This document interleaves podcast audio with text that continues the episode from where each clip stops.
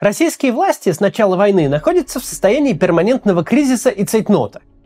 Государству буквально каждую неделю приходится перестраиваться на ходу и выполнять задачи, для которых оно совсем не предназначено.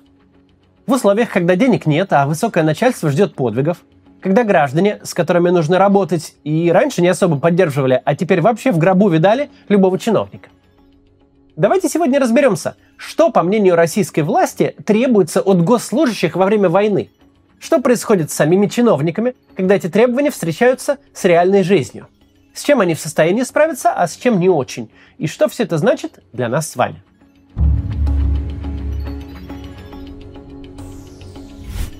В конце лета в подмосковном кампусе Сбербанка вместо собрания айтишников для обсуждения улучшения мобильного приложения банка прошел семинар для госслужащих на тему работы с общественным мнением – организовала семинар «Оно диалог». Это такая организация, которая занимается пропагандой и пиаром э, госорганов. На семинаре с речью выступил зам главы администрации президента Сергей Кириенко. Он как раз заведует внутренней политикой России и присоединением аннексированных территорий. И казалось бы, ну выступил и выступил. Мало ли таких внутренних мероприятий проходят. Должны же чем-то заниматься бесконечные помощники, организаторы, референты и начальники по связям с общественностью всех мастей. Но этот вот семинар был примечателен. Во-первых, тем, что его запись слили журналистам. Причем не комсомольской правде, а прям в американский Wall Street Journal, которая и опубликовала об этом статью. А во-вторых, примечательна сама речь Кириенко.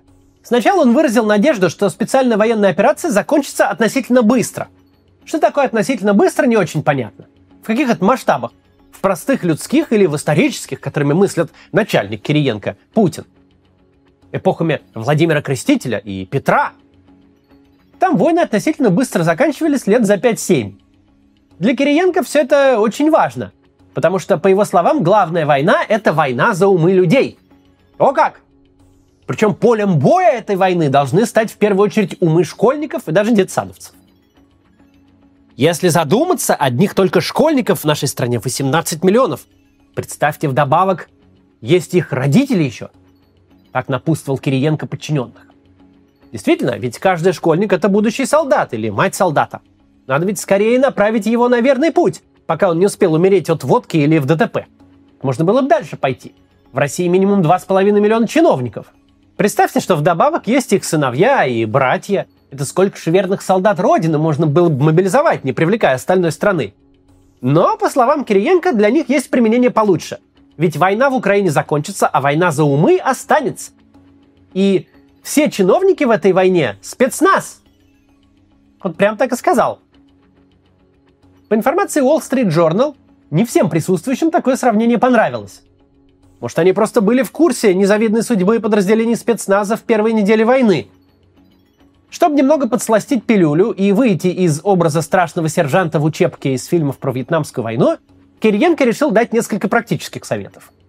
Один из них заключался в том, чтобы дать обществу непрерывный поток надежных и хороших новостей.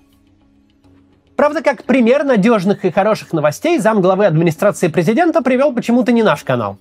Он посоветовал, как вариант, демонстрировать, как то, что раньше было воронками от снарядов, теперь стало цветочными клумбами.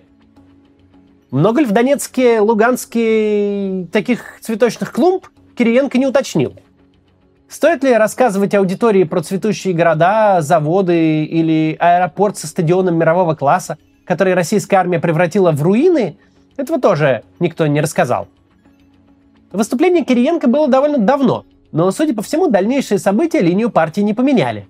С 1 сентября в школах появилось историческое просвещение в рамках разговоров о важном. Детсадовцам пока, к счастью, не начали рассказывать, куда записываться добровольцами. А вот детей постарше, судя по методичкам для этих самых разговоров, уже учат, что родину любить – это значит защищать ее с оружием в руках.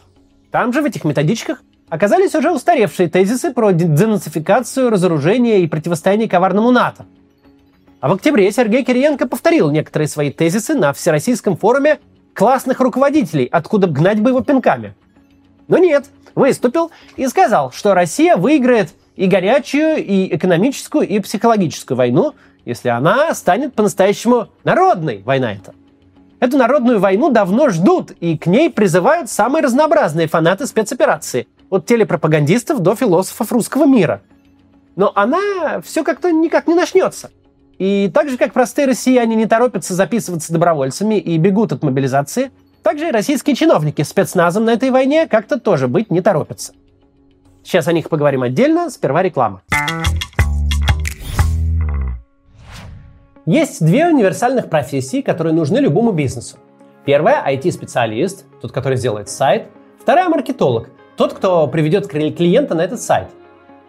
И те, и другие востребованы во всем мире и хорошо зарабатывают. Но если IT-специальности всем более-менее известны, то с маркетологами другая история. Можете назвать на вскидку 5 маркетинговых специальностей. Если вы этим отдельно не интересовались, то вряд ли назовете. Одна из самых важных маркетинговых специальностей – email-маркетолог. Если вы давали свою почту разным магазинам или кафе, то в ответ вы получаете выгодные предложения, новости о пополнении ассортимента или какие-нибудь неочевидные лайфхаки. Выстроить с вами коммуникацию, сделать ее взаимовыгодной как для клиента, так и для компании – это как раз работа email-маркетолога. Email-маркетинг – это не спам. Спам – это рассылка, на которую вы не соглашались.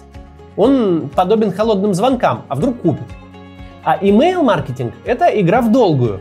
Клиент соглашается на рассылку и всегда может от нее отказаться. Поэтому email-маркетологам невыгодно его раздражать, и они используют этот канал связи для повышения доверия к компании, на которую работают. Сегодня email-маркетинг особенно актуален. Ни один успешный бизнес без него не обходится. При этом платят email-маркетологам неплохо. Новичкам от 70 тысяч рублей в месяц, а тем, кто уже работал год или два, от 120 тысяч. Работать можно удаленно. Также можно выйти на фриланс, чтобы не зависеть от одной компании и диверсифицировать свои доходы. Если вы хотите узнать, как стать маркетологом с нуля, бесплатно привлекать клиентов и зарабатывать на этом, приходите на бесплатный вебинар по ссылке в описании. После регистрации вам пришлют мини-учебник «Все, что нужно знать начинающему email-маркетологу». Плюс всем участникам подарят книгу от э, МИФ «Организованный ум» и набор полезных материалов для начинающих. Переходите и регистрируйтесь. Почти с самого начала войны что «Медуза», что Фарида Рустамова и другие независимые журналисты, все они довольно регулярно выпускают инсайдерские материалы о том, что российские гражданские чиновники совсем не разделяют боевого настроя своего начальства. В этом госслужащие высшего звена в министерствах и регионах не сильно отличаются от обычных россиян. Они не были в курсе готовящейся войны и не грезили мечтами о русском мире от Львова до Камчатки. В итоге появилась информация о злоупотреблении алкоголем среди чиновников – даже президенту пришлось вмешаться и довольно прозрачно намекать на чрезмерное пьянство на встречах с губернаторами регионов. Среди гражданских элит есть еще одна тенденция – подготовка путей к отходу. У кого не было второго гражданства, делают его. У кого дети были не за границей, отправляют их туда. После начала мобилизации ситуация ухудшилась. Цены на частные перелеты из-за ажиотажного спроса выросли в десятки раз. Этот спрос ведь кто-то создал. Это не только богатые бизнесмены, которые бежали от призыва. Это еще чиновники спешно вывозили своих братьев и сыновей.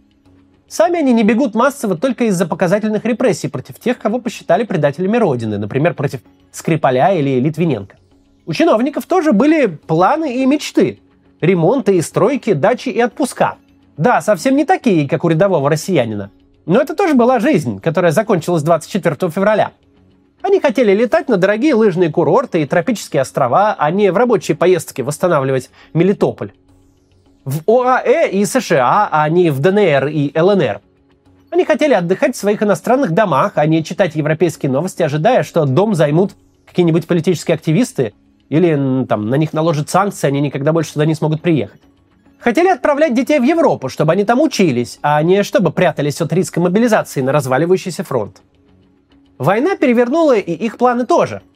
Кроме того, закончилась и их беззаботная рабочая жизнь. Раньше нужно было грамотно распределять финансовые потоки на веренные тебе должности, так, чтобы хватило себе, начальнику и его начальнику. И еще самую малость осталось, чтобы бордюры покрасить или школу в крышу починить. То есть крышу в школе, неважно. Были понятные условия. Такой-то оклад, такие-то премии, машина служебная, плюс возможные дополнительные бонусы себе сочинять. Ну и воровать, конечно. А теперь нужно латать огромные дыры в бюджете, решать задачи без импорта и без части сбежавших сотрудников – и до кучи продвигать в народ патриотизм, самопожертвование и воинский дух. А делать это аж чиновники не только не умеют, но еще не хотят. Запьешь тут. Уникальность войны, которую начала Россия, в том, что она никому не нужна и не выгодна. Даже самому последнему человеку в российской власти.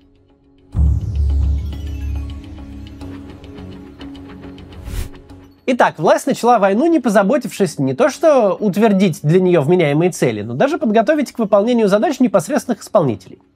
Теперь от этих исполнителей, уставших и деморализованных, хотят, чтобы они поднимали боевой дух населения и выигрывали в информационной войне. У этой ситуации есть две стороны – хорошая и плохая. Хорошая заключается в том, что ни в какой информационной войне они не победят. Войну с Украиной народной не сделают и общество не мобилизуют.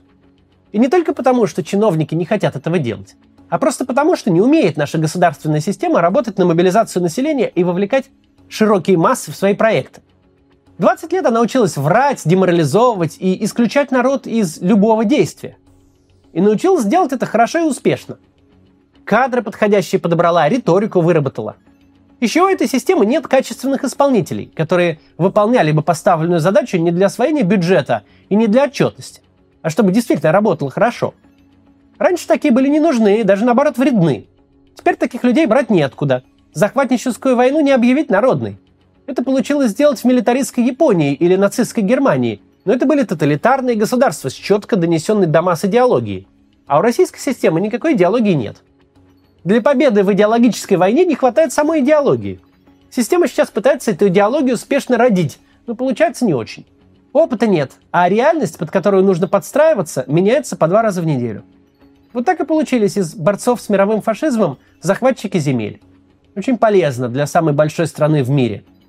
Выходит, что позавчера мы Херсон героически освобождаем, вчера объявляем его Россией, а сегодня уже докладываем о том, что успешно его обстреляли и лишили электроэнергии. Сначала рассказываем, какие клумбы выросли в воронках от наших снарядов, а потом, что клумбы — это антироссийская пропаганда, а воронки, воронки от взрывов русскому человеку и роднее, и ближе.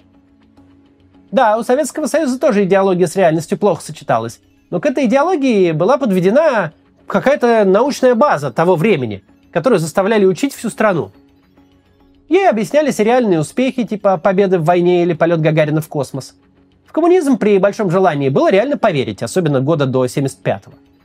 А поверить в идеологию российской власти невозможно даже при всем желании, ведь она сама еще не решила, во что сегодня следует верить. В итоге на выходе из всего этого получается какая-то такая абракадабра, которую при всем желании без рвотного рефлекса смотреть невозможно. Получается продукт, в который ну, никто не может поверить, вот, например, посмотрите вот этот ролик, который на днях вышел на России 24. Ни один нормальный человек, какие бы политические взгляды у него не были, не может смотреть это без возмущения и без ужаса. Посмотрите. Генерировать медиа-идеи Украине, видимо, будет все сложнее, потому что для этого нужно хотя бы генерировать электричество. С этим проблемы. Быт украинца сейчас в целом выглядит вот так. Зарядка телефонов в магазинах – Ужин при свечах почти романтично, но вот только еду таким образом разогревать придется около часа. А вот мужчина вынужден бриться рядом с банкоматом. В пабликах шутят, вот, мол, когда свидание через 30 минут. Другой пример. Так можно и без волос остаться, если сушить голову над газовой плитой. И это в лучшем случае. На лентах новостей все больше сообщений об отравлении угарным газом. Вот журналист пишет, в селе Белогородка девушка неправильно использовала генератор. Теперь в больнице. Его вообще нельзя оставлять на ночь, да еще и в подвале. Там же никакой вентиляции. Это уже получается смерти генераторы какие-то с такой ухмылкой рассказывать, что люди не, не имеют электричества и тепла из-за того, что Россия разбомбила им электростанции и теплостанции, и так этому как бы радоваться, это какая-то полнейшая деградация. Это не может убедить никого ни в чем. Это вызывает омерзение. Поэтому за школьников и детсадовцев можно не переживать. В зетников их не превратят и вождя любить не заставят. Если каждый день рассказывать всей стране новую истину в последней инстанции, клеветать на которую нельзя под страхом расстрела, но которая обязательно поменяется к следующей неделе, то поверить в нее никого не заставишь. Однако можно успешно отучить верить вообще чему-либо и кому-либо.